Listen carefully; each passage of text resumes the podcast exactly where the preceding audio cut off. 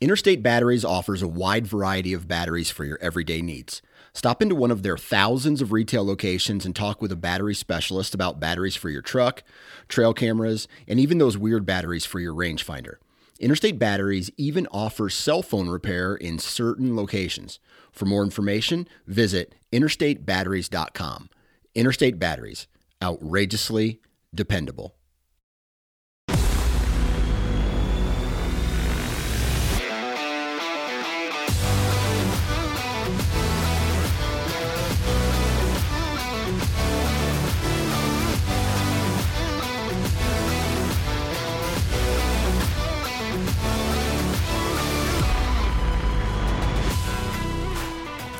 Welcome to the Missouri Woods and Water Podcast with your hosts, Nate and Micah.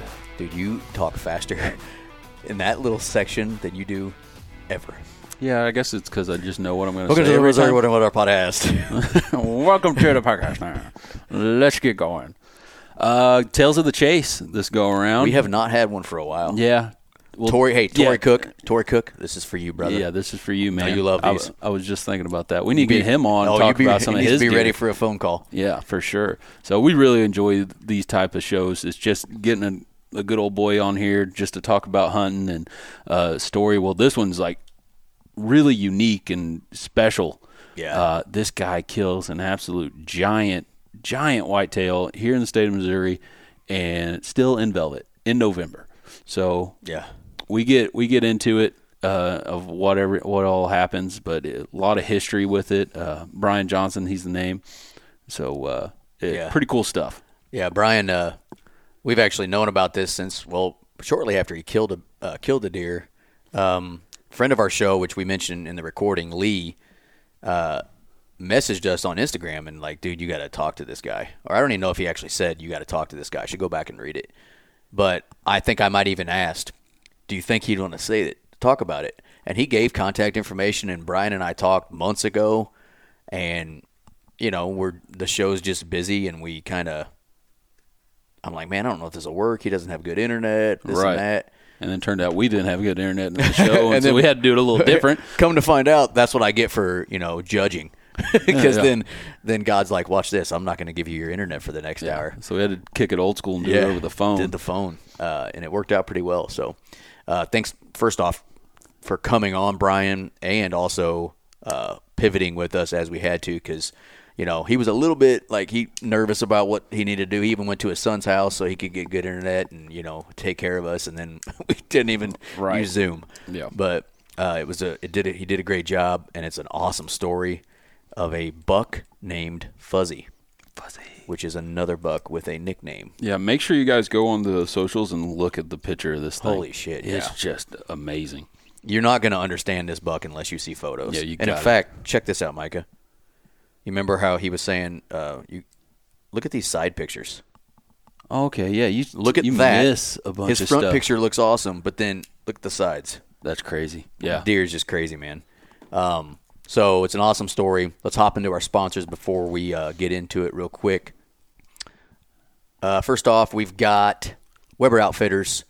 You and I and my Andy are going to be going to Weber in the beginning week. of June. Yeah, next week or is that the week after? It's week after next. Week after next. So looking forward to that, man. So if you guys are in the area or if you're traveling through, go check out Weber Outfitters out of Hawk Point. Hawk Point. Hawk Point, real close to St. Louis, I believe, ain't it?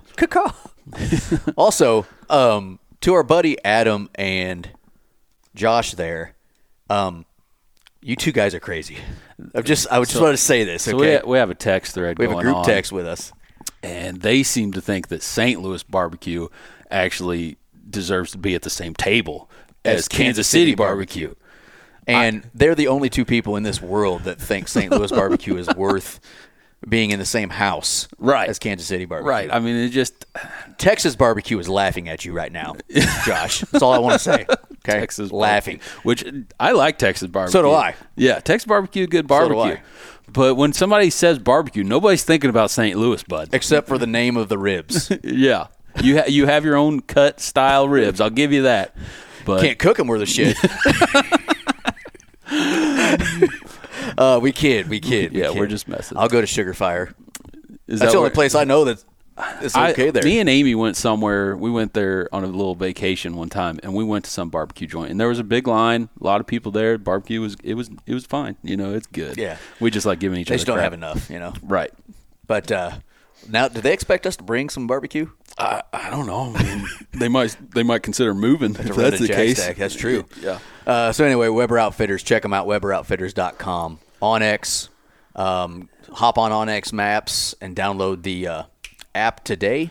Um, I still haven't got on it yet, but I'm going to be on the computer, you know, using all their features. Right. Uh, Well, you that's got, what I love about the it. Wyoming trip Yeah. to think well, and about. you got the app, right? Yeah. But then you can get online and really get in detail if you really want to as well. For So, sure. Um, check them out on xmaps.com. Camofire.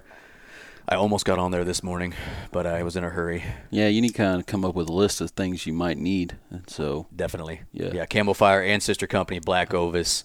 Black Ovis. Uh, I definitely need to figure out what I need. Russell and I need to figure out when we're going first. Right, you kind of need to come up with a time frame Yeah. because the benefit of that tag is you pretty much have all season. You have all season. You have all season, Yeah. so you know something to think about. Uh, But one thing you definitely covered on is your Huntworth gear. You, I am. You got your Nice camo segue. covered. Proud of you. Got your camo covered. So yeah, uh, Huntworth Gear, HuntworthGear.com. Um, I, I should be good no matter what on that stuff. You know, early season if it gets a little chilly, yeah, that should depend, be good. depending on when you go. Yep. That's one thing you need to check though. Also, is uh, I don't know what type of temps you're going to be dealing with. That depending on what time of year, but I- Yeah. I would assume it'd be different than Colorado, what we're used to. Well, I mean, we're going to be in southern Wyoming, I think. Oh, so so we'll be- be too far from Colorado. Yeah, but, okay. Yeah, I'm not sure. I mean, we'll have to look at to it into it. Yeah. But yeah, check them out, Huntworth Gear. Um, they've always got some good sales going on, and hop on our website, MissouriWoodsandWater.com, for the discount code and link too. yep. Uh, another thing I'm covered on is boots, man. Zamberlan boots, uh, Zamberlan USA. You're wearing them right now, and I just got mine yesterday. The Anabasis, Yeah, Anabasis. what are they, 219? 219. That's yeah. Well, mine's 219. 219. Okay, mine are, yeah, mine are the shorts. And, I mean, they're my new tennis shoe. They're going So, to Wyoming with me. Yeah. Here's what I like about them. They're not like as hardcore boot as like let's say the Lynx or the Leopard is really a boot, They're like a hiking, you know. but they're they're Gore-Tex and they're half the weight. Uh-huh. Oh, yeah. my Lynx. Yeah, these things, I mean, like I said, I have the shorts compared to you having the mids. Mm-hmm. And, I mean, they're just like any other tennis shoe as far to, as. they're going to Wyoming with For sure, man. Yeah. Heck yeah. Um, so check them out, Zamberlan USA. Uh, Reveal Cellcam, Reveal by Tactacam. Heck yeah. We've been getting pictures, get pictures every day. Did you see my post this morning? This I morning? did, man. You switched to the video. I need That's- it. I'm going to wait later in the season. I just wanted to do it, Right. Because like in the post, I've never in my life had any of my trail cameras set to video, just because I don't want to take up the SD cards or the uh, the memory. So I've never done it, and this Right. time I did it. I'm like, that's so cool to watch a you know deer chewing on stuff. So sure. check them out, Reveal Cameras.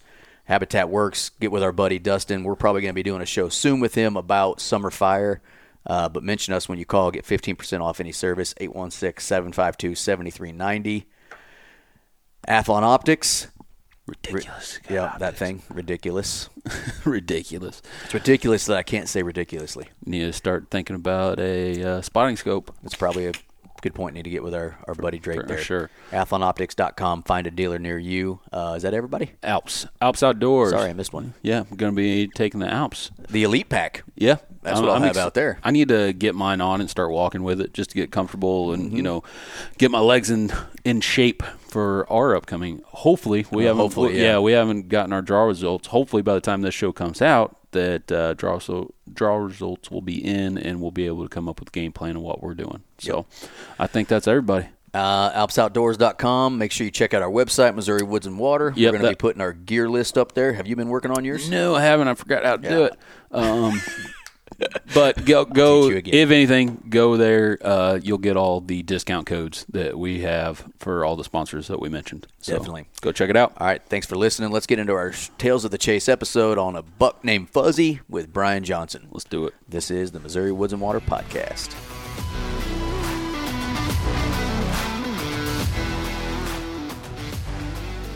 All right, with us today, first Tales of the Chase we've done in a while. I know we need to get back on them, but uh, Yeah. this is a good one to get started up again. We've got our new friend Brian Johnson from Southeast Missouri. Brian, what's going on, bud? Not much, guys. Good to talk to you. You too, man.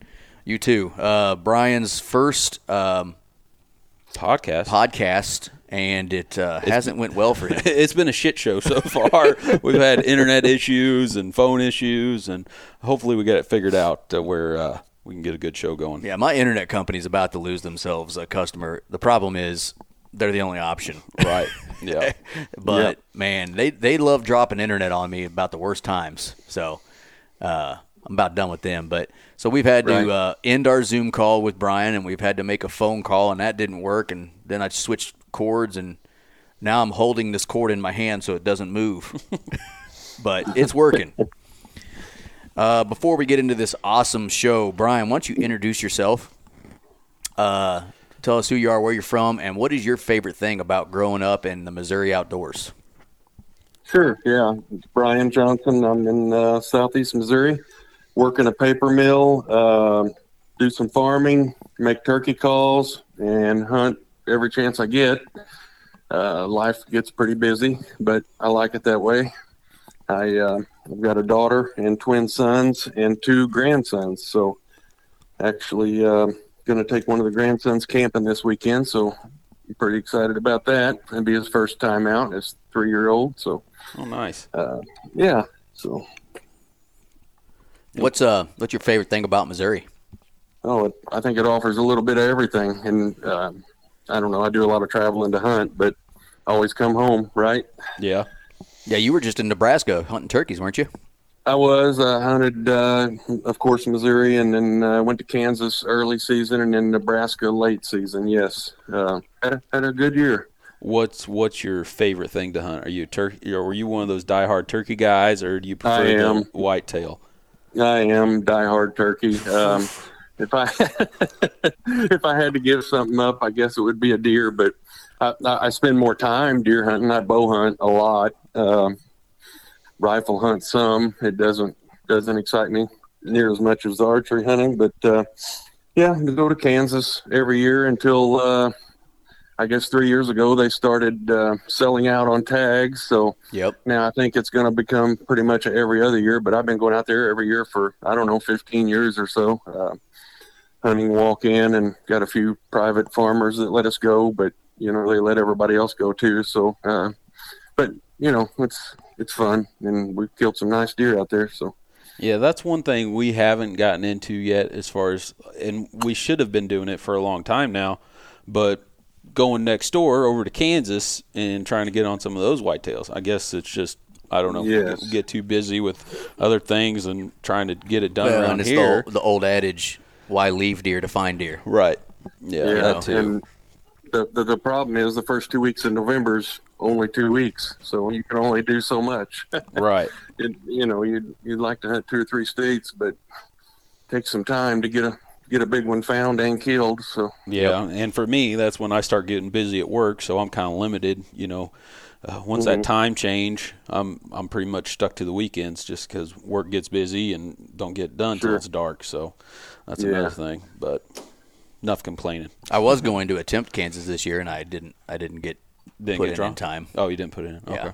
So yeah, they should be dropping the draw the draws here uh, any day now. I know the uh, the tag hit my credit card, but they said that's not a that doesn't mean you got drawn, and the permit's not showing up on my app yet. So, but I would I would think any day now I'll find out if I get drawn this year. I did not last year, so Yeah, that's that's that's exciting. We're we're still waiting on Colorado to figure out if we got drawn there, and then but Nathan he found out I don't know a week or two week or so ago that Yeah. he got drawn for Wyoming, so he's going to be going up to Wyoming this year for some Oh, elk awesome. hunting. Yeah, Yeah. so pretty exciting stuff there. for sure. Yep, definitely. Well, we ain't talking about elk today. We're talking about a badass Missouri deer. and when I mean badass, uh, first, Brian, I hope you're okay with this. We want to give a shout out to a friend of the show, uh, Lee. Sure. Lee told us about this thing. And when he sent me the picture, I said, "Holy shit, we've got to talk to this guy." um, the the people listening will see the picture, obviously, but um, this buck ended up scoring. What'd you say, 218 inches or something? uh, two 18s, what they were uh, grossed him, rough grossed him at at the uh, at the taxidermist. Yeah, Um, I've never had him like officially scored, or I guess nobody's really other other than that guy that day Yeah. has put a tape on him. Uh, so, you know, I got nothing official, but yeah, Which- that's what the In and of itself, a 218 inch deer is badass, and gross is all I care about because nets are for fish. Um, Right. But what makes this buck even crazier is he's in full velvet. And Yeah. you killed this buck on what day? Uh, I think it was November twelfth. Oh wow. Yeah, Yep. full Yep. velvet buck. Yep. Now we'll Full get into velvet. we'll get into the whole story of this buck in a second, but that's what's so cool is it's a giant and in velvet. You just don't see that very often. No. you know. Um, so uh, let's before we get into the the the, the actual hunt, you know, because you you've known this deer for several years from the discussion you and I had. Yes. Uh, let's talk about the property that you're hunting him on first. Kind of paint a Okay. picture to the listener about you know what this property lays out like, um, how you kind of hunt it, so that as we're telling these stories, they can kind of picture what what you had going on. Sure. Yeah, it's a um, uh, it's 250 acres. It's 200 acres across the road. It's a, it's the farm that I live on, and um, and the 200 acres across the road is probably 60 40, uh, 60% timber, 40% cleared. Uh, a couple small cow pastures, but the rest of the cleared land is corn and soybeans. Down in the bottoms, there's two. I'll call them dry creeks. Uh, it doesn't take much rain. They get they get up pretty good, but um, and they come together actually on our farm and then merge into one and go and continue on. And um, I guess on the far back, the east end of this 200 acres, there's a 40 acre square of timber, and it was clear cut probably in the 80s, I think, and it was been a jungle for quite a while, and it's finally starting to open up. And I went in the center of it and put me a one acre food plot with a dozer.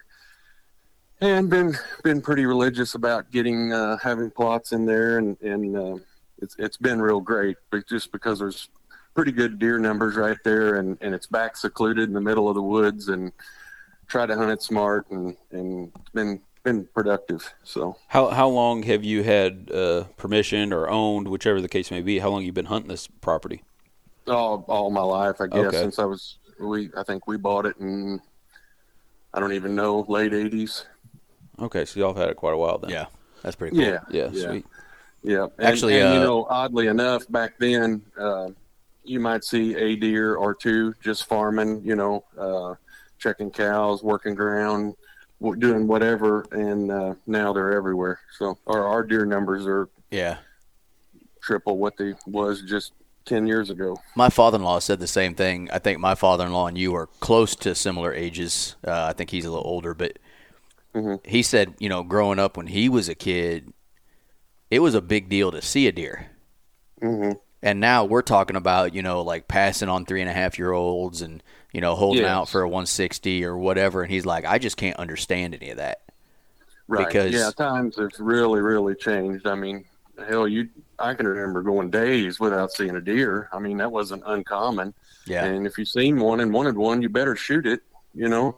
Uh, but now, like I said, the the our bucks have gotten much better just because we've got more deer and and a lot of the older generations that just wanted to shoot a buck or a deer. They you know they've uh, now we got kind of a different mindset with our hunters, and a lot of people are passing the younger bucks. And you know, there was there was a time not that long ago that 125 inch deer, if somebody killed that around close to home, everybody knew about it. You know, Right. and uh, now that number's high, considerably higher than that. So Yeah, I mean, for all for all the things I kind of disagree on, some of the stuff they do, MDC definitely, you know, and the people that really put their heads down back in the day to work on our deer population, they did something right because, I Yes. mean, the herd. I think we've got one of the largest deer herds in America in the state of Missouri.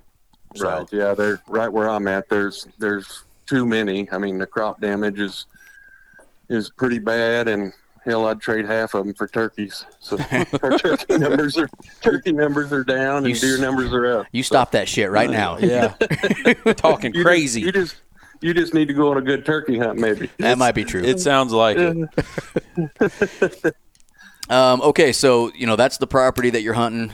uh, you have the the great advantage of living where you hunt. That's nice because Yes. you can uh, you can you know don't have that drive to, to your hunting property. That's always great. But this deer in particular, how did you first get to know him? In fact, I think you told me the story when you and I talked last week. You were standing in the middle of that food plot planting, weren't you? Uh, I was I was actually mowing that food plot. It's got clover in it right now, and I was mowing it when you called me. Yeah. Yeah, that's pretty awesome. So how Yeah. how did this whole s- First off, does the buck have a nickname? He does. Um, really, really unique, right? Uh, we called him Fuzzy. Fuzzy. That's a good one. funny. That's a good nickname. He didn't really earn a nickname until he got big enough, you know, and by that time he was Fuzzy, so that that just kind of stuck. Um, You're just losing this Yeah. bat- battle, Mike. That's all I I'm guess. saying. I guess I'll have to start Just naming my losing that deer or something. I don't. So, Brian, I don't know how much you know about us or not, but uh, yeah, I am a huge fan of nicknaming deer, Micah thinks it's dumb. Right, right. And so, anytime we get a chance to talk to somebody, that's one of the questions I like to ask because I almost always win. Right. Yeah. Well, you know, when you talk about a deer as much as I talked about this deer, you, you, he almost has to have a name.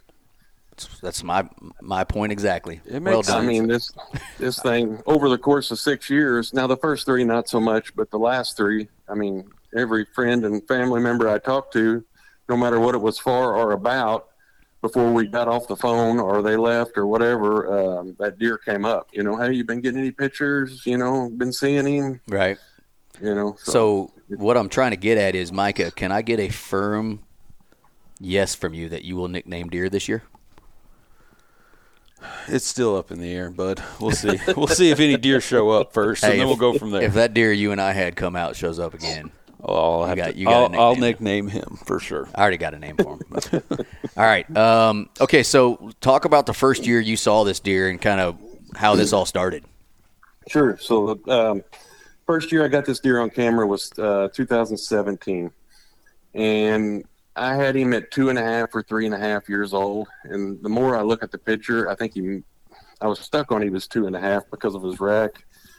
But now I think he may have been three and a half. But he was um, slick eight. He had a unique his beams on the end swooped up, real unique. Um, just a beautiful deer, but wasn't wasn't big enough. I honestly don't know why I kept a picture of him. Uh, other than I thought, man, if he makes it, you know, next year he's going to be pretty, pretty damn nice. And and uh, but I did. I kept a picture of him, and uh, that was, you know, ain't much to say about 17. Well, 18 rolls around, and I had him at three and a half. Well, sure enough, he shows back up, and he is a a, a nice eight pointer for this part of the world. He's a, you know, I hate to guess scores, but he's pushing 140 maybe. And had him pretty regular early on camera at the food plot. And then uh, 20 rolls around and he turns into an eight point that dreams are made of. I mean, he's just giant. He's got tines that just skyrocket. He's just slick and perfect and he's a deer nobody can pass at this point. Well, those three years, all three years, I would have him until about the 5th or the 10th of September, and he would disappear. So he would he would bow out early. Yeah, he'd Yes. sum, summer on But- you and then Pri- yep, move out. Prior, that's right. Prior to even archery season opening up, he would leave. And uh, you know, I, I see that happen quite often. These deer relocate. I lose some, and I and I pick some up. You know, but uh, from the neighbors or whatever. But he would leave, and I wouldn't I wouldn't see him again until the next spring or the next summer. You know, when they started growing again. I mean, he, he didn't even come back. You'd think he'd come back to the ag fields, you know, back in you know late season, but I wasn't even getting that. So he was pretty much like a ghost, and and uh, don't know where he went or where he stayed or what he did. But uh, in 21, I'm sorry. Uh, yeah. Let's see. 19, Uh, 18, Yeah, ni- 19, 19, was yep. when he was the big eight. I goofed that up. 20 is is is when he was stayed in velvet for Let- the first can time. I can I stop in 2019 and ask you a question? Sure. So he, he he bowed out, you know, before season basically started. yes.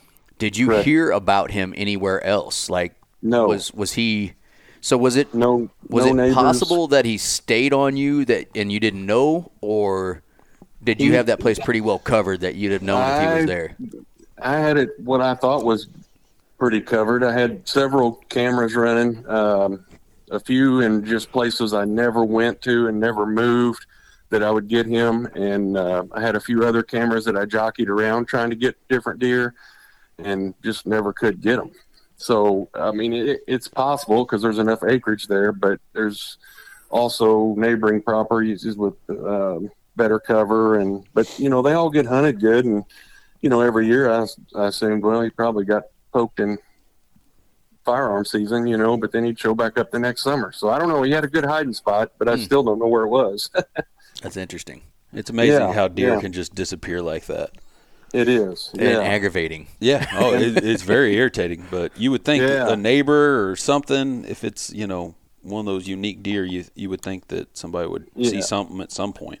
Yeah, and, and, and at that point he was, he, when he was still hard horn, shedding his rack, doing all that, um, he was big enough that I thought, well, you know, if the right person that owned 40 acres, three miles from here, from out of town killed him, I wouldn't hear about it, you know. But once he got, you know, once we get further in the story and he got big, like real big, I mean, I, I felt like I would have heard about it, you know, if he would have got killed. And I, every every firearm season, I just assumed that you know somebody was going to kill this deer because there's a lot of of uh, gun pressure there. You know, everybody everybody gun hunts, so hmm and there's no no land around me that's not getting hunted. So, but he would he would really be hit and miss on on camera. It's not like I would just really have him nailed down or anything. Even those even those earlier three years, and then of course uh, twenty comes around, and I got him at five and a half, and he may have been six and a half,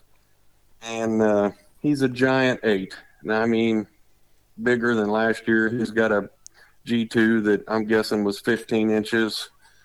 Uh, he developed a drop tine on one side, a little sticker somewhere else, but other than that, same characteristics, swooped up in main beams. And uh, I thought, man, this this is this is going to be the year. I mean, we got to this is we got to get serious about killing this deer. So we did. Me and my wife, she she bow hunts a lot with me, and uh, she's real serious about it. Oh, nice. Yeah, yeah. So and handy enough, right, right across the road from the house. So she can, especially early season, she can get home from work and hunt. yeah, You know, there's enough daylight. So, but he uh, he really blew up. Well, uh, you know, velvet shedding season. I just assumed, well, hell, he's gonna he's gonna disappear again. You know, well, he didn't, and he didn't lose his velvet and he kept it and kept it and kept it, and I, I couldn't figure out what was going on, and he he wasn't leaving either. But I was getting all nighttime pictures, and you know, you know the drill. You know Yeah. these these older deer, uh, occasional occasional daylight picture, not much. So I was pretty stuck on hunting him in twenty. So. Um, never laid eyes on him. Actually, my wife did see him in um, yeah, Sarah seen him in muzzleloader season, and uh, she said he was just like he had a sixth sense. He uh, he come up to a fence. She had three does right in front of her feeding, and then he come up to a fence and was going to jump the fence and go out there with them. And he stood there for like five or ten minutes, just looking around, and just finally turned around and slipped back into the timber. You know, and the wind was right and everything, and he just he just didn't like it. So, and to my knowledge, she's the only person that's seen him that year. Um, I never laid eyes on him. And then, uh, see, 21 rolls around, and I got him at six and a half or seven and a half, and and he he starts blowing up. Then he and I didn't know what was going on. We'll get to that in a minute. But Right. his ma- his mass on his beams was just getting crazy. phenomenal. yes. And he blew up into 15 points and still had tine length like crazy and couple I think he had two or two or three drops, I don't even remember. and honestly, I think that was his biggest. I think um, he he probably would have outscored what he does today, but And that, being was that was in 2021, so the year before Right. you killed him. Okay. Exactly. Yeah, and and maybe not because he did gain some mass, but he, but he did lose tine length. But so so 21, I really started keeping track of hey when I'm getting pictures of this deer in daylight, which wasn't hard to do because it wasn't very many times, and um, moving cameras and getting getting real serious about it, and I'm being real cautious with the wind where I'm where I'm hunting and when I'm hunting and trying to hunt the fronts and you know doing all the the simple, easy things or the right things and not over hunting it. And one, let's see, I think it was in December, one evening, I was in a, I've got a couple hang ons on this small food plot and I've got a, there's a shooting house there as well. And, um, I, I kind of despise hunting out of it, quite honestly, because I feel like I can't see shit. I'm the And I'm same always- way, man. I'm bobbing my the head same left way. and right and trying to. I got these blind corners and I'm thinking I'm missing something, and then I hear something and I can't tell what direction it is. And um, but that being said, they're effective. You know, they're they're great for scent control and they're great for hiding. And so anyway, I, I've got to be in this thing because of the wind I had. So so I'm so I'm in there and the food plots. There's a nice cold front in December and the deer piling in this food plot and I'm thinking this this is going to be maybe the evening, you know, that he's going to show, and and uh, this this few small bucks and a bunch of does were out there, and I had uh, turnips and radishes out there, and and they was just ripping them, you know, and and this this big deer, he's um, he actually run all summer with uh, with Fuzzy, and this big deer pops out at 20 yards, and he's got he's only got one eye and I've, I've had several years of history with this deer as well. And they, they always spend the summer together. And then once the rut hits, well, you know, Fuzzy's got no interest in the rut, and the other deer peels off and does his thing. Well, anyway, this deer walks out, and, and I'm thinking, you know, I don't even think about shooting this deer, which I've kind of just committed my tag to this this deer or nothing. I'm thinking, well, maybe they've gotten back together, and maybe he's going to pop out, you know. So I'm waiting and waiting, and and finally, bigger than shit, he, he steps out. And by now, it's it's it's last light, you know. It's and I'm in this damn blind. Well, hell, he steps out at 20 yards. I draw my bow, lean over to the window, and I can't see nothing. It's it, inside of that thing was so dark. So much darker. Right. Yeah, oh, yeah. If I'd have been in a, a hang on on the edge, you know, I could have zipped him maybe. But um, anyway, he he he turns, and then I let my bow down. I'm like, I'm not going to get this done. And he turns and walks straight toward me. He probably got 15 yards from that little hut, and, and he turned and went past another window, which was uh, actually better for me. And I drew again on him. Ended up drawing three times on the deer, and never never could feel good about letting it letting it go, so I didn't. And then I was stuck, you know. And then it gets darker and darker. It's pitch dark now, and I can all I can do hear, hear is the uh, deer walking around the frozen ground. And I got my phone laying on the floor upside down, and it starts buzzing. And I know it's Sarah. She's probably thinking I fell out of a tree or what, you know. Why the hell hadn't she heard from me? And I grab it, and I'm just gonna try to look at it and text her and tell her, hey, bring the side by side, and maybe chase these deer off with that instead of me popping out of this hut. And and uh, hell, I turn it over and it's like a damn, you know, landing strip. It lit the whole thing up. I was Oh, like, yeah. this ain't gonna work, you know. So I flipped it back over real quick. I like, I cannot scare this deer. I was like, I don't know how long I'm gonna have to sit here. And finally, um, oddly enough, two bucks started fighting. And I don't know if they were little ones or I don't know what they were. Right. You could just I hear said, it. the fruit. Yeah. Yes, they was clanging and banging, and uh, they was getting with it. And man, deer started running and snorting and blowing, and deer started running out of the food plot and running right past me. And you know, I can't see my hand in front of my face, and they're just bailing. They're they're all getting out of there. And them deer fought. Hell, they didn't fight maybe thirty seconds, and and that ended. And then I sit there for like two minutes, and I couldn't hear anything walking. And I'm like, I'm out of here. I grabbed my scooped up all my stuff and got out of there. And I felt like I got out of there undetected, you know. But uh, so anyway, that was that was the only time I actually put eyes on that deer, and before until the day I killed him. But uh, That it is was a. Uh, it was it was crazy because when he come out, I mean that other deer is nice, but when this deer come out, and I think he was at his biggest that year. But when he come out, he he was real cautious, but when he would feed, he'd put his head down. When he would pick it up and, and just swing it, it looked like I mean I can't even describe what it looked like on his head. I never you know never seen a deer like this, so it was um, amazing. That's a true testament to um, self control. Yeah. because I can, I can almost bet you a large, large portion of hunters out there with that deer in front of them that close They're going to try to squeeze that shot off. are going to try to like, I, I, I can, I can do it, I can do it, I can do it, even though it wasn't the right, you know, obviously for you wasn't the right move. Man, Right. I, I can just like I can even see myself talking myself into it. Be like, he's right here. It's it's impossible to miss this, you know. Blah blah blah. And then you end up banging the, hitting the arrow on the side of the, the window on the way out because it was a little dark for you or whatever. You know all that Right, stuff. right. You know nothing illegal about it. You're you're shooting during legal light, but Right. man, those last couple minutes sometimes are difficult. And No, uh, it, it, yeah, it was, it was, it was something. And, and, and oddly enough, I didn't get all shook up and everything. I was completely calm and uh, gathered all my stuff. And I started walking back to the side by side. And I was walking off the hill, and I was like, I just seen that. You know, and it kind of sunk in as I was walking out, and I was, well, and then I got all excited. You know, I couldn't wait to get back and tell her I actually seen him, and feel like I'm getting close. You know, Right.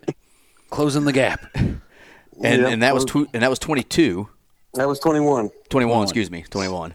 That was 21, December in 21. Yeah. So 20, 22 rolls around, and then I discover, oh, it was early. It was, I don't even know. I'd have to look back, but April probably. Um, I get pictures of this deer, and uh, he's still got his main beams, but all his tines have crumbled off. Crumbled. Huh. That's that's what I would describe it because the late season pictures I was getting of him in 21, they looked almost petrified, like they were.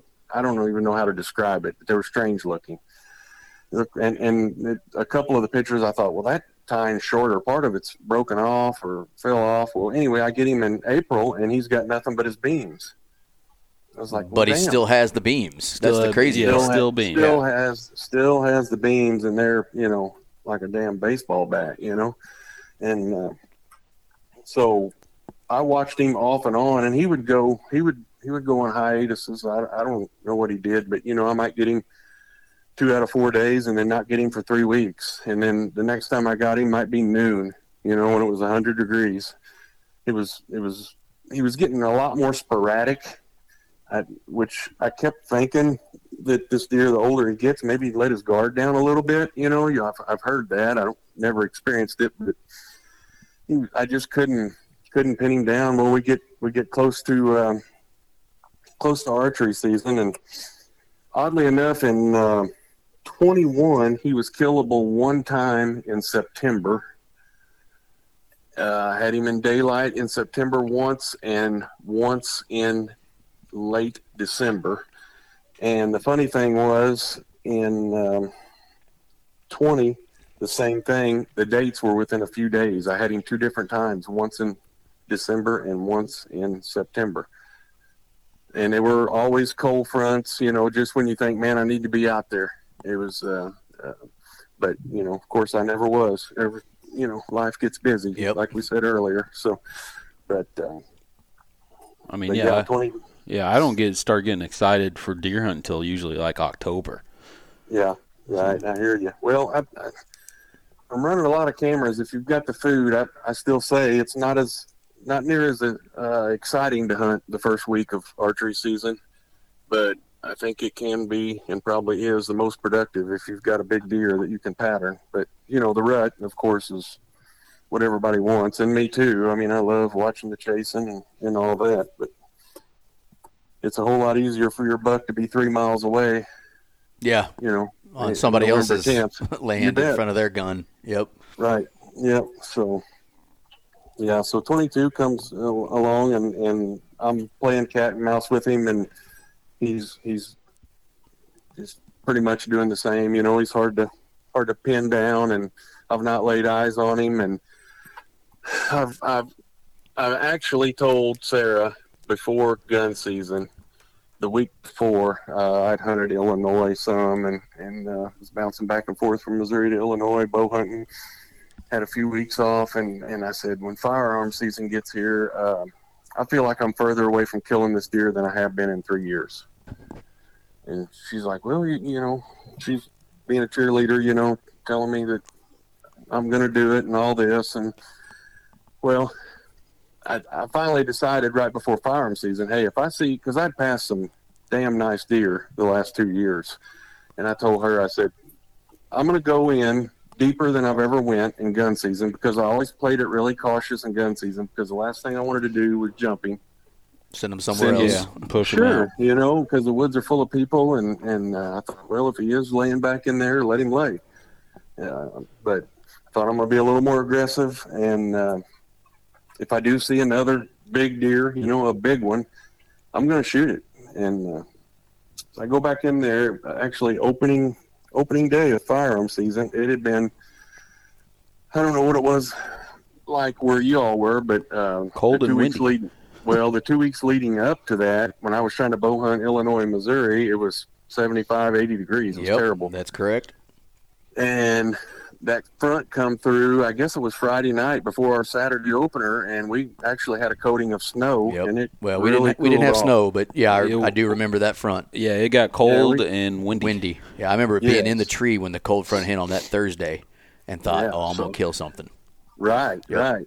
Well, it hit here, I guess, that Friday or Friday night, and, and thought, man, things are going to be good. You know, they're, maybe maybe it's going to happen. So, I, like I said, I went in deeper that morning and uh, seen a, a fair amount of deer, and actually seen a deer that maybe I needed a little better look at, but I thought I was going to shoot. He was dogging a doe, and he was way down through the timber, and you know, never would hold still. I never got a good look, and I guess it was fate. I don't know, but. Uh, hunted that morning and went in for lunch and and uh, her and I went back that afternoon and I told her I said well you, you could go back to where I sat this morning somebody needs to be there because there's a good deer back in that corner I'm sure they laid there all morning or all day and she's like no you, you she's been pushing for me to try to kill this big deer you know she's kind of laid back and hunted at the fringes and and uh, I said, okay, I'll go back in there, you know. So I dropped her off down by the creek, and she hunted a cornfield, um, cut cornfield, and I went back, walked in behind the food plot, and and uh, went back to the exact same place I sat that morning, and uh, it was. I wasn't seeing any deer, and and like I said, there was a pretty good skip of snow, an inch or two, and finally deer started moving. And I seen this these two does way down in the timber, and they were about where I had seen that buck that morning, and I thought, well, he's he's gonna push them up here. They was because they was coming straight toward me, and I was watching them, and, and it was about as far as you could see through the woods. So I was really having to look with binos, and and uh, finally they all of a sudden they stopped, and man, they threw their heads up and they started looking and looking and looking, and I thought, well, there ain't no way in hell they see or smell me, but they've seen something, you know.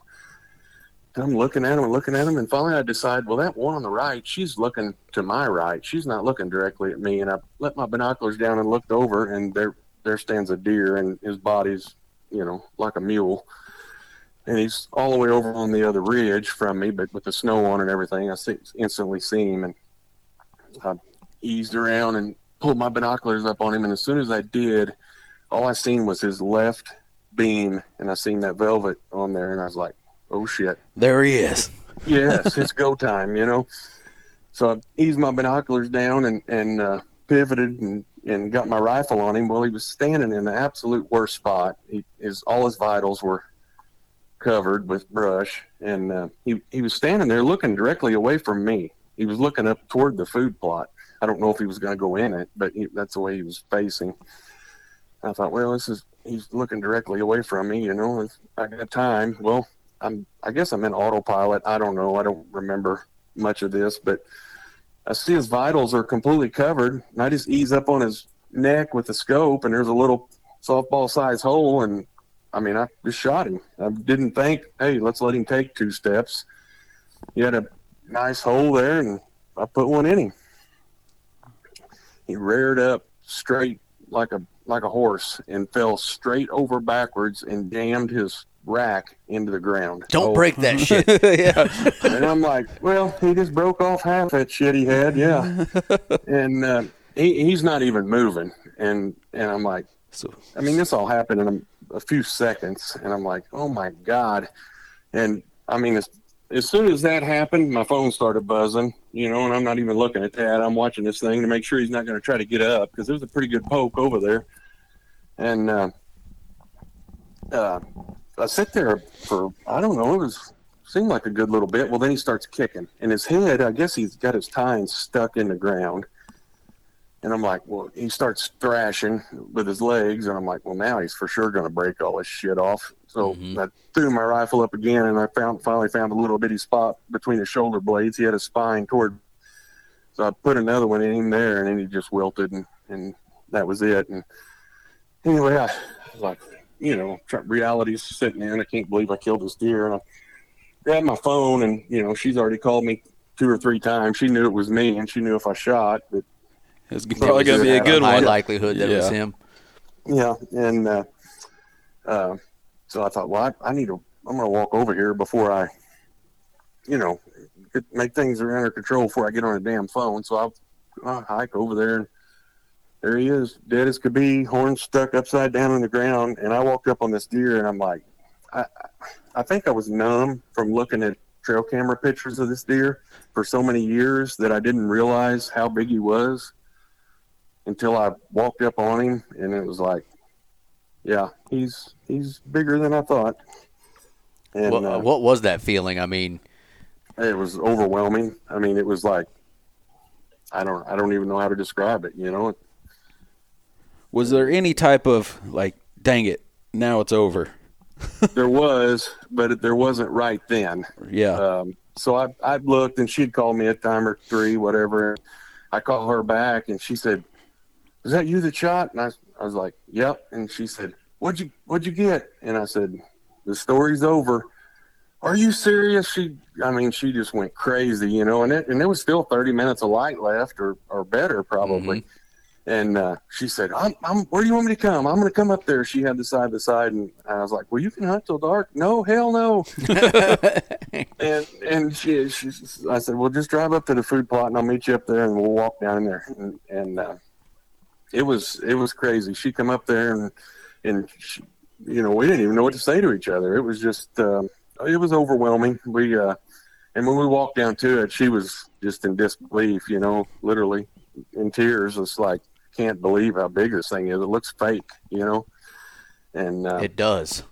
yeah, mean, it, It kind of like you don't ever see a, a buck that size In velvet. in velvet in November. Right. no, because Exactly. you typically see deer that have you know velvet antlers are either does or bucks without nuts. Now we'll we'll talk about that in a second, but yeah, th- and they're never big. You know, they're never huge. I mean, Right. there's been big ones like there was that one that There was that killed, doe that was killed. Uh, but she was still not huge. Like you know, right. not it wasn't. It, it was inches. like it looked real spindly. yeah. So And you got this thing that looks like a world class deer coated in velvet in the middle of November. right. You know, Yeah, it's it's yeah, crazy. you just don't see that ever. You know, No, but no, you don't. It's uh, but So- yeah, it was it was it was a few days or so before it was like, you know, and this, this probably sounds dumb to a lot of people, but bittersweet. It was like that deer was such a big part of our lives that I, couldn't even get excited about going and checking a trail camera, you know, because everything I did deer hunting related revolved around that deer for six years. years. Yeah, know, five or so, six years. uh, I mean, that's crazy. is uh, so yeah it was but you know yeah it was it was an awesome feeling walking up on him it was something Very few people have that long of a story with a deer. You know, I mean, Yeah, you knew him. Sounds like for yeah. six years. Correct. Uh, you know, hunted Hunted him for five at least, Mhm. and you know, I mean, then that's that's the story. did But did you happen to get him aged? i did not i have his jaw i haven't sent it off or nothing but i would i would i feel pretty comfortable saying he was at a minimum he was at least seven and a six. well he We was know a- that. he was a minimum of seven you're right right he was he was seven and a half and maybe eight and a half is, is yeah, what i that think makes he sense. was That's an old Yeah. deer. It's an old deer. yeah So But- the year yeah, he was- that um, let's see here. So 2020, Mhm. was the first year, and tell me if I'm wrong here. That was the first year that he stuck around after September with you, That's correct. and That was, the first year. you noticed him stay in velvet. That's correct. So I wonder. So I guess we'll get into this quick, real quick. What what what ended up happening? What did you find on him after So the fact that you know probably contributed to him having velvet antlers for the last three years? Right. So I guess they call that like um, crypt, cryptorchid or something. There's a condition where they don't produce the testosterone to that they need to, to do all the rubbing and, and chasing does and all that. But um, yeah, he. I assumed that at some point leading up to that year, he had ripped his nuts on a fence or got in a fight or he, he had done some kind of damage downstairs. And um, obviously the first thing I looked at was that, and he didn't even have a, a sack. But when I field dressed him, I did find he had two nuts, and they were small, like super small, like uh, half as big as a marble. Hey, So it's all right, buddy. it's okay, buddy. I don't. I haven't talked to anybody, or, or, I, you know, that's about what all I can tell you. I don't know. Yeah. I didn't see a scar. I didn't see anything like that. Well, in the the year, the three years prior to that, he was hard horned Hard and, and lost those antlers. Yeah. Yep. So I wonder. This is just my thinking, just because it, it's interesting to me. The first year that he was in velvet was also the first year he stayed on you. Uh huh. I'm wondering if he got injured after he left, like you were saying, ripped his nuts somewhere or something happened Yep. to him after he left, and once he came back, he's like, "Well, I'm not going back there." You know, Yeah. Damn near died Right. or whatever happened to me, Yep. and that's what caused him to stay on you for the last three years because it sounded like he pretty much stayed on you after that. Uh, me and some neighbors, yeah, but I don't think he went far. You know, Uh, kept strunk his area. I guess is what I yeah, would, that's you right. would It, say. it did shrink. I, I had to shrink. Yes. and uh, And- no pun intended. and you know, almost like almost did you a solid because his antler kept his antlers kept doing what they were doing. They just I, I find it interesting that like uh, when other deer are shedding their antlers, that his were like decaying and crumbling. It seemed like Yes. So That, that's that's kinda something I've strange. never I've never heard of that. But he would, like I said, he would keep his beams. Now I can't say for sure, but I'm pretty sure all three years he kept his beams. But I know he did the last year. Yeah. And then he just kept Yeah. like growing beams on beams. It almost It, yeah. his mass just got bigger, you know, and uh, and he'd shoot tines up everywhere. You know, I think he had like maybe five drop tines or something like that. wow. that's yeah. crazy. Yeah, for sure. And he, yeah, he was. I don't know. He, uh, if that had, you know, it's a puzzle that I guess will never get put together. But you know, between the Sure, right. testosterone deal, he would run with bucks uh, all summer long and act like a regular buck through the summer. Hang out with bucks, like I said, he hung out with that one-eyed deer the last couple of years through the summer, and then when the rut would start kicking, you know, that deer would take off, and and uh, and then I always thought, you know, well, when that buck leaves him, he'll he'll maybe he'll take up with the doe family, you know, and get killable. But no, he stayed completely by himself. He was a true eunuch. Yeah. I mean, Yeah, You know what I'm saying? so he probably just He- literally ate and slept and you know moseyed around. that's it. He, yeah, he didn't have any other interest. that's interesting, man. I mean, It's fascinating. And it's it's it's the I've never heard a story like that one where it happened halfway through their life. It's usually Right. like, well, this buck never had nuts. You know, he, Yes. his nuts never dropped or whatever happened. Right. But this one was when the deer was uh, what? Let's see, five, probably somewhere in there.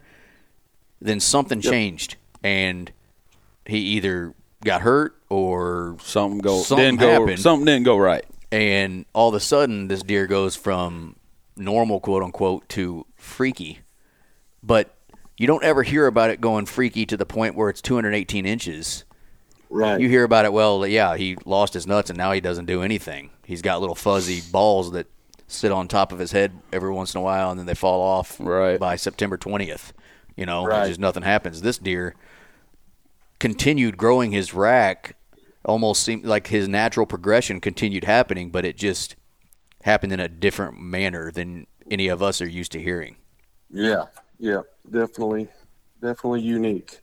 And uh, you're in a CWD zone, Correct. so you had to take him in to get uh, whatever happens. They take Tested. a sample, Yes. yes. and you were saying uh, you Did they? Well, when when I killed when I killed my buck uh, in 2018, they gave me the option, to be like, "Hey, are you going to get this mounted?" Uh, I told them yes, and so they didn't actually end up doing the test. Did you Right. have that option in your Yes. area? Okay, Yeah, same way. okay. and you said you drove in there and you kind of stopped the line there.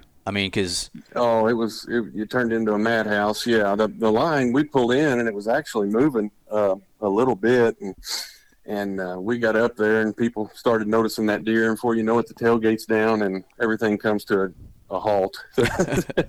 yeah, we screwed the line up pretty bad, but uh, yeah, it was a lot of pictures taken. Hell, before we even got out of the parking lot, we was getting pictures from pictures from people from we didn't even know that. Hey, is this your truck? And it was it was nuts. Yeah. that's crazy. What um, how nervous were you to handle him? You know, it it not terribly because it's the velvet on it is looked a lot different to me this past year when I killed him.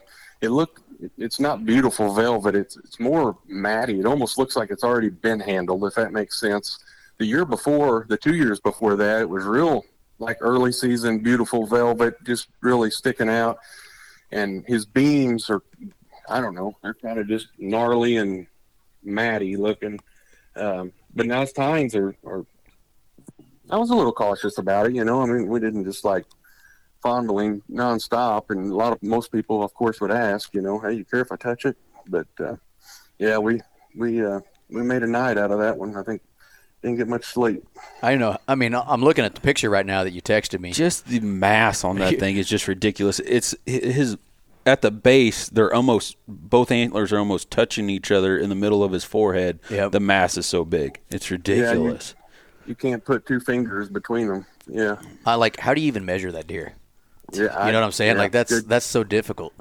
good question. They, uh, I know that night on the tailgate, I've not put a tape on him of any kind or messed with it, but um, somebody threw a tape measure around the burrs. Now, not where you would score him, but down on the burrs, and Right. they said they're 12 plus inches. Oh, I could believe every bit of that. Look at those things. I know. It almost comes down to his eyeballs. yeah, yeah. That's crazy, man. That's just cool. such a freaking beast of a deer. so what? I mean, what? So that was last season. Like, what? What are you doing this year? Yeah. What? What? what how do you top that one? I've been asked that question a lot. I don't. Uh, well, you don't top it, right? I mean, that's a once in a thousand lifetimes, and you just appreciate it for what it is. But uh, uh, I've been asked quite a bit. You know, what's a, what's it going to feel like to shoot a 140 now? And I'm pretty sure it's going to feel just as good as it always has. Good. That's the answer yeah. we want to hear. Yeah, that's the Right. that's the right way to think about it. Yeah, Also- actually, Go ahead. it actually kind of fired me up. You know, I've been doing some some TSI work, some habitat work, and I don't know, just just ready to go. That's good. Um, I don't know how you feel about his mount, but Mm-hmm. if you want to shout out the taxidermist, I'm looking at the pictures that you sent me, and that's a beautiful, some Oh, beautiful hit- work there, Yeah, man. he he hit it out of the park. Yeah, he uh, that's uh, Jason Welker, Welker's taxidermy. He couldn't ask for a better job. Yeah, he's he's gorgeous. Yeah, they did a really good Yeah, job. he did. I mean, and do you have to do anything with those antlers as far as the velvet? Uh, do you have to Uh, care for them like you would if it was a velvet deer, or is it So, just different? the, well, they they told me a long time ago. Um, a guy told me that if if that horn is hard under that velvet, you shouldn't have to do anything. But if it's not, then you do. And then there's I think there's quite a few methods that you can go about preserving it. Um, basically this this was hard horned underneath. Uh, you know, you you could stick your fingernail in it, and it was it was hard. But um, basically, all we did is uh, Jason he he I think it's a product called Velvelock maybe. Um, he used that a time or two on him, and it really really freshened up the smell and made the velvet look newer, fresher. Uh, and that's that's about all we did. Damn, That's awesome. that's pretty cool. Very cool. Yeah. One of the more interesting tales of the chase stories I've heard, just because it's, I don't know, man. You just, we could do this our show for another ten years, and I don't think we're gonna see that again. No, You know I what don't I'm saying? I, I, Yeah. I, that's pretty Yeah, ne- just really unique. and that lucky, is uh, why lucky enough that he wanted to live across the road. I guess. exactly, and that's why we hunt, man, because you Oh, for sure. you don't know. You never know Nope. what's going to happen, you know, one year from the next. Now, sometimes it's things like this that are awesome, and other times it's depressing, you know, like I mean, we've talked about reptile enough on our show, you know, you you always wonder what happened or, you know, like with Micah last year on uh, the buck My shoulder, yeah. that I you mean, shouldered. Like sometimes it's not fun, other times it's a lot of fun, but no matter what, it's something that you're you can't expect, you know. Did you uh, did you happen or did the neighbors approach you and be like, "Yeah, man, I've had pictures of him for however long," or did they Yeah, stay pretty um, quiet? my uncle actually owns a farm that joins us there, and uh, I know he had pictures of him for the last two years, maybe, and then another another gentleman I know on the next farm, he he's had pictures of him, so he's he's worked that, you know, it's a decent sized area there, and and that's what I know of. So yeah, um, I, I actually assumed that there would be a few more come forward and say, "Yeah, I had that deer, but I haven't had that happen yet." You know, on camera. Right. I mean, if you think about it, he probably became much harder to kill the last three years because he didn't have the problems with the rut that most bucks have. Right. And, know? and like I said, I assumed that when that other buck left him, that he maybe he'd take up with some does and get killable, but he did, did just the opposite. You know, he laid down. He didn't get up till dark and was Yeah. laid back down by daylight. His life was about living and not dying. Like that's, That's all. it. He wasn't worried about you know getting getting uh deer loving. yeah. Some, It was it was just I, I am I'm gonna eat and I'm not gonna die. So Right.